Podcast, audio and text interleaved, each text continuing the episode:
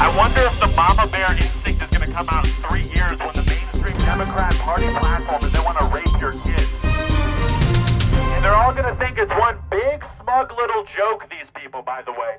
Understand that there is a bigger difference between 10 years ago and now than there would be between now and in five years when they're openly advocating for pedophilia like they've already started doing. You people are the symptom of a dying society, and you know it. Well, strong masculine men still do exist, and more on this episode of the Cross Politic Daily News Brief. Here's what you missed over the weekend. The audio you just heard was from YouTuber and political commentator John Doyle as he confronted parents, otherwise known as child abusers, who were taking their children to an event called Drag the Kids to Pride. That sounds promising. Whenever I see a child who has clearly been corrupted by adults with the LGBTQ agenda, I get angry at the kid's father. Did he abandon the child to the full time attentions of a deranged mother? Is he present but too whipped to be a strong father? What man would allow such a thing to be done to his son or daughter? Yes, the mother enrages me as well, but a society in which real men exist would never allow the over the top grooming and wholesale destruction of childhood innocence that goes on these days. A recent example of real men in action occurred at a disgusting grooming party in a gay bar called Mr. Mister. Get it? It's spelled M I S S T E R. In Dallas, Texas, the bar held an event called Drag the Kids to Pride, a family friendly drag show. What the hell is a family friendly drag show, you might ask? Well, this was this past Saturday. Well, most of us understand that a drag show fundamentally cannot be family friendly. Mr. Mister thinks it's just fine, and the event was described as follows.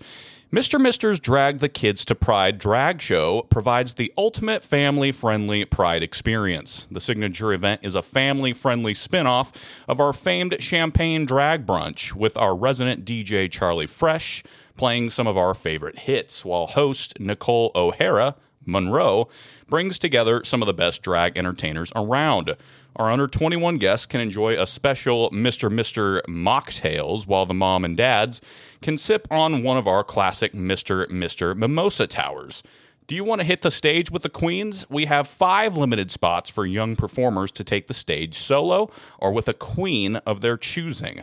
Come hang out with the queens and enjoy this unique pride experience fit for guests of all ages.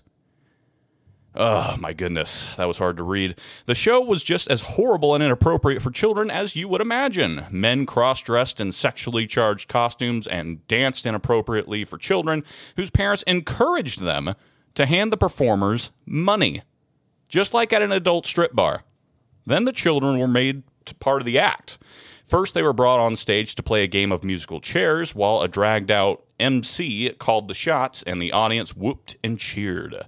Once the children were comfortable being the center of attention, it was time for the next step in the grooming progression. Kids were invited on stage to the catwalk with the performers. Who wants to be a diva for the day? asked a drag queen, as several kids joined him. All of this occurred in front of a large neon sign that read, It's not gonna lick itself. Lovely. Watch Texas based YouTuber and political commentator John Doyle, flanked by a diverse group of manly men, as he confronts the deranged adults dragging their kids into emotional disorders. Oh, I'm sorry, I mean pride. Now, I'll also warn you there is some language from a woman wearing a Love is Love shirt coming. Take a listen. I only have one question. Why do you want to put an axe wound in between your son's legs? That's the point. That's the point. This is why we made this huge. Please open the door. Open the Y'all need to go. Let us in and get the Yeah. ticket. You're not making America great. People Yes, we are. What do you mean? You're making America worse. You're bringing your You children need to go. to this event. You need to go now. You are literally Uncomfortable. someone better call We'll pray for you, CPS on sweetie. y'all. for you. Please do. We'll pray for you. Play You must repent. Bless you, man. Please. You're in a cult. We have to go. I'm in a cult. Says the man dressed in a dress. I wonder if the mama bear instinct is going to come out in three years when the mainstream Democrat Party platform is they want to rape your kids. Oh. And they're all going to think it's one big, smug little joke, these people, by the way. Understand that there is a bigger difference between between 10 years ago and now than there would be between now and in five years when they're openly advocating for pedophilia like they've already started doing. You people are the symptom of a dying society, and you know it. You're scaring children. Shut the We're scaring up. children. Shut the f- Not you. Shut the f- up. You are child abusers. You. You're not a real woman. on you. Shame on you. Shame on you. Shame on you. Shame on you. Shame on you. Shame on you. Your children should be home. Your kids aren't actually gay, you've just groomed them. I find it ironic that when the screaming banshee says, You're scaring the children, then proceeds to carpet bomb the heroic men with F bombs. Lovely stuff. Stuff like this is why we need to stop and take a moment to talk about the Fight Laugh Feast Club membership. By joining the Fight Laugh Feast Army, not only will you be aiding in our fight to take down secular and legacy media, but you'll also get access to content placed in our club portal, such as past shows, all of our conference talks, and exclusive content for club members that you won't be able to find anywhere else. Lastly, you'll also get discounts at our conferences. So, if you've got 10 bucks a month to kick our way, you can sign up now at flfnetwork.com slash product slash fight laugh feast club. Again, that's flfnetwork.com slash product slash fight laugh feast club. Moving on. Experts say there's no credence to recent internet rumors that a number of fires at food processing plants across the country are suspicious or in some way linked. It's not unexpected to see fires in these kinds of structures, said uh, Birgit Messerschmidt. I'm pretty sure I pronounced that right. in any case, the director of the NFPA Research Division, that's her title, says fires are not a rare occurrence. We had 490,000 structure fires in 2020 in the United States. We see a lot of fires every year. Last month, rumors began to circulate on social media that a string of fires and other destructive incidents, including a plane crash at a food processing plant throughout the United States, appeared suspicious, despite no law enforcement officials saying that that was the case. Conspiracy theorists implied that the blazes were connected in some way, and even that the federal government could have something to do with them. Rumors came to a head on April 22nd when Fox News host Tucker Carlson stoked the conspiracy theorists' flames, asking his viewers what's going on here. So, just moments before we went to air tonight, a plane apparently crashed at a General Mills plant, a food plant in Covington, Georgia. Six tractor trailers were reportedly on fire. You're seeing pictures from the scene right now. This is the second time in a week that something like this has happened. On April 14th, the plane crashed into the Gem State Processing in East Idaho. What's going on here? Well, the story gets weirder. Food processing plants all over the country seem to be catching fire. A couple of days ago, a fire destroyed the headquarters of Azure Standard, one of the largest organic food distributors in the country. At the end of last month, a fire severely damaged a fresh onion packing facility in South Texas. In Oregon, a potato chip processing plant just reported a boiler explosion that sent workers to the hospital. Here's a news report on that. Eastern Oregon, where crews are battling a major fire at a potato chip processing plant. Air 12 flew over the scene at Shearer's Foods on Highway 207 in Hermiston. We're told the fire was caused by an explosion of a portable boiler there. Two people were taken to the hospital.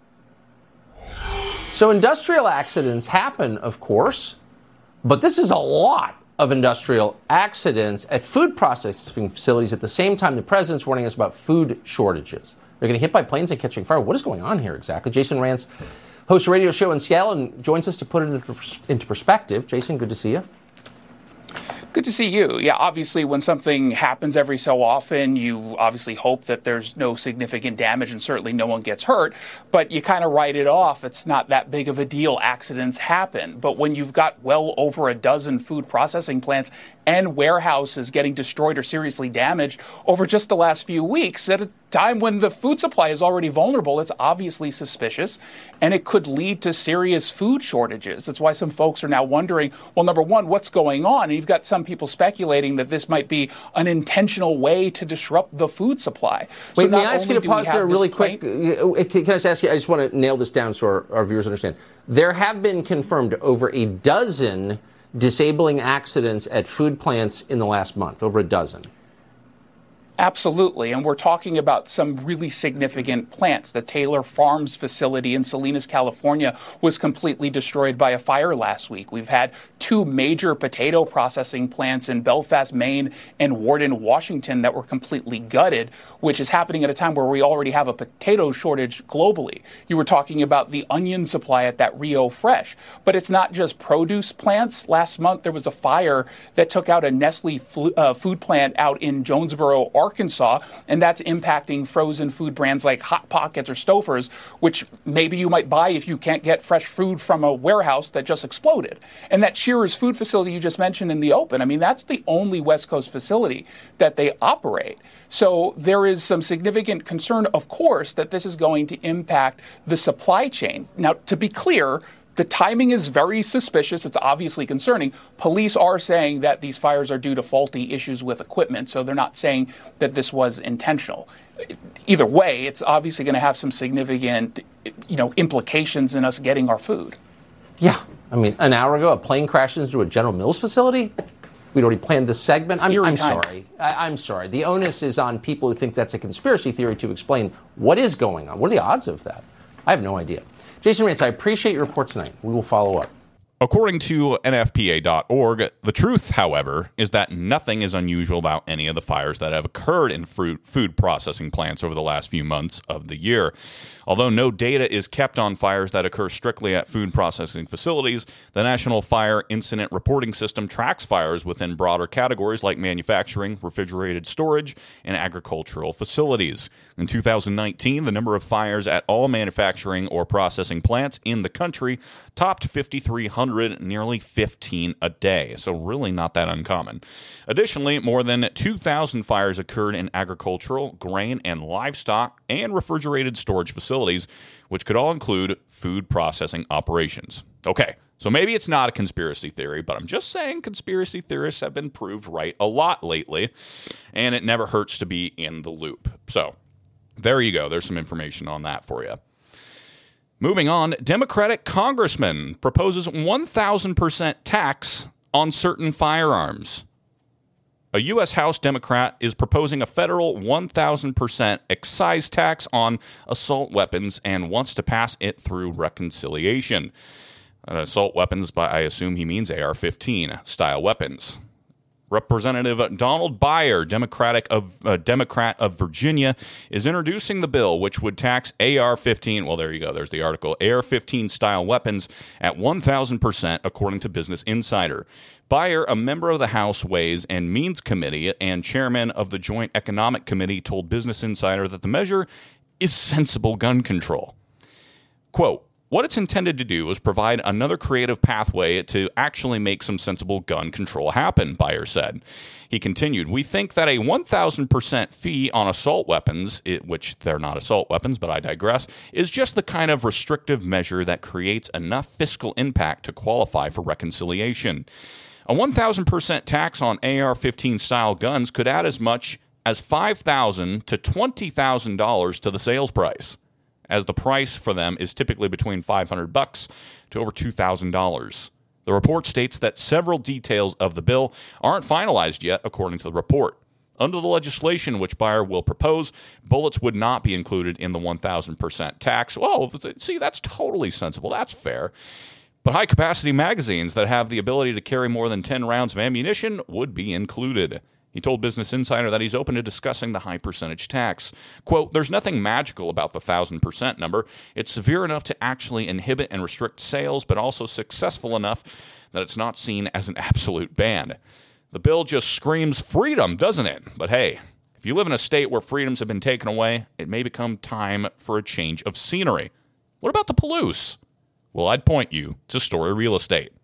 Home. It's where you build your legacy where traditions are started, seeds are planted, meals are shared, and stories are told. Home is where you prepare to go out into the world. Finding the home that's perfect for your family is a big job. Story Real Estate is Moscow's top real estate team. They give people real estate advice all over the country family homes, investments, land, new construction, or commercial. They know real estate. If you've thought about a move to Moscow or anywhere in the country, reach out to get connected with a Story Real Estate agent. Wherever you're going, they can help guide you home. visit storyrealestate.com. Again, that's storyrealestate.com, one of our corporate partners. In other news, a Chevron station in the coastal village of Mendocino, California, about 175 miles north of San Francisco, was charging $9.60 a gallon for regular gasoline on Friday afternoon, almost $10 a gallon.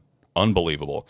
U.S. gas averaged uh, $2.39 per gallon the day of President Biden's inauguration. It's since risen dramatically to $4.82 per gallon. Amid rising prices, the White House's official position has been to blame Russian President Vladimir Putin. Following Russia's invasion in Ukraine, the global economy largely sanctioned Russian oil. Meanwhile, President Biden claims he is largely helpless to stem the skyrocketing gasoline prices, as well as those of food items.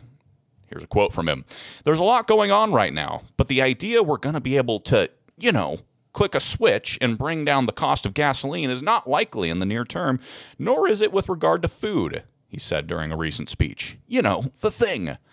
Biden's critics say the president's policies are largely responsible for runaway national inflation. For example, Biden famously stopped construction of the Keystone XL pipeline, a project that could have solved America's energy crisis. Now it's time for the topic I love sports. And some good news out of Tampa Bay. No, Tom Brady didn't re- retire. Several Rays players break from organization's Pride Night logos, citing religious reasons. This is from Fox News. The Rays have been celebrating Pride Night for 16 years, but that hasn't stopped some Tampa Bay Rays players from reportedly breaking from the organization's support of the LGBTQ plus community Saturday during the team's Pride Night against the Chicago White Sox. Most Rays players were, were wearing rainbow logos on their caps and sleeves, but the Tampa Bay Times noted that pitchers Jason Adam, Jalen Beeks, Brooks Raley, Jeffrey Springs, and Ryan Thompson were among those who refused to wear the logos of support. Bravo to you boys. Bravo. I could shake all of your hands right now, I would. Adam made a statement on behalf of the players who opted out and cited religious beliefs. Here's the quote A lot of it comes down to faith to like a faith based decision, so it's hard decision because ultimately we all said that what we want to do. We want, we want them to know that all are welcome and loved here, he said via the Tampa Bay Times. But when we put, put it on our bodies, I think a lot of guys decided that it's just a lifestyle that maybe that they not look down on anybody or think differently. It's just that maybe we don't want to encourage it if we believe in Jesus, who's encouraged us to live a lifestyle that would abstain from that kind of behavior. Just like Jesus encourages me as a heterosexual male to abstain from sex outside of the confines of marriage, it's no different. It's not judgmental. It's not looking down. It's just what we believe. The lifestyle He's encouraged us to live for our good, not to withhold. But again, we love these men and women, we care about them, and we want them to feel safe and welcome here. According to the newspaper, the Rays wanted full participation from all players, but gave the option to opt in. Again, bravo to those players. And they're right. They are being loving because they're telling the truth. Good on them. Wrapping up sports. Last night, game two of the NBA Finals took place in San Francisco, California, where the Boston Celtics shocked many, myself included, in game one of the finals as they defeated the Warriors 120 to 108 in a furious fourth quarter. The Celtics had a chance to do the unthinkable last night going up 2 0 at Golden State. Well, there's a reason it's unthinkable because it didn't happen. Golden State took game two by a score of 107 to 88. Throughout the first half, it was close, with the Celtics defense really stifling the Warriors' offense. However, in the third quarter, the Warriors blew the doors off the C's, winning the quarter 35 to 14. Steph Curry led the way for the Warriors with 29 points, while Jordan Poole, the third Splash brother, added 17. On the Celtics side, Jayson Tatum showed up with 28 points, but had an ugly second half, while Jaylen Brown added 17 points. Game three it takes place in Boston at 9 p.m. Eastern Time this Wednesday. Before we go, how about a little history? I noticed Google had a little GIF in honor of Angelo Moriondo of Turin, Italy, up today. Apparently, he's the inventor of the espresso machine, and it's his 171st birthday. Moriondo presented his invention at the General Expo of Turin in 1884, where it was awarded the bronze medal. The patent was awarded for a period of six years on the 16th of May, 1884, under the title of quote, new steam machinery for the economic and instantaneous confection of coffee beverage method A, Moriondo. The machine was built by a mechanic named Martina, working under the direct supervision of the inventor. It was successfully updated with patent on the 20th of November 1884, volume 34, number 381. The invention was then confirmed by international patent application after being registered in Paris on the 23rd of October 1885. In the following years, Moriondo continued to improve his invention drastically, each improvement being patented. Moriondo never took the invention to industrial scale production. He limited himself to the construction of a few hand built machines, which he jealously conserved in his establishments, convinced that this was a significant advertisement for them. Ian Bernstein, a historian chronicling the history of coffee, describes the device as the first Italian bar machine that controlled the supply of steam and water separately through the coffee, and Moriondo as one of the earliest discoverers of espresso machines. Unlike true espresso, well, yeah, I guess that makes sense considering he made it, but unlike true espresso machines, it was a bulk brewer and did not brew coffee for the individual customer. And that's some history for you. This has been your Cross Politic Daily News Brief and what you missed over the weekend. If you enjoyed the show, share it, as sharing it is like currency for us. And as always, if you'd like to partner with Cross Politic, you can email me at garrison at fightlaughfeast.com. For Cross Politic News, I'm Garrison Hardy. Have a great day, and Lord bless.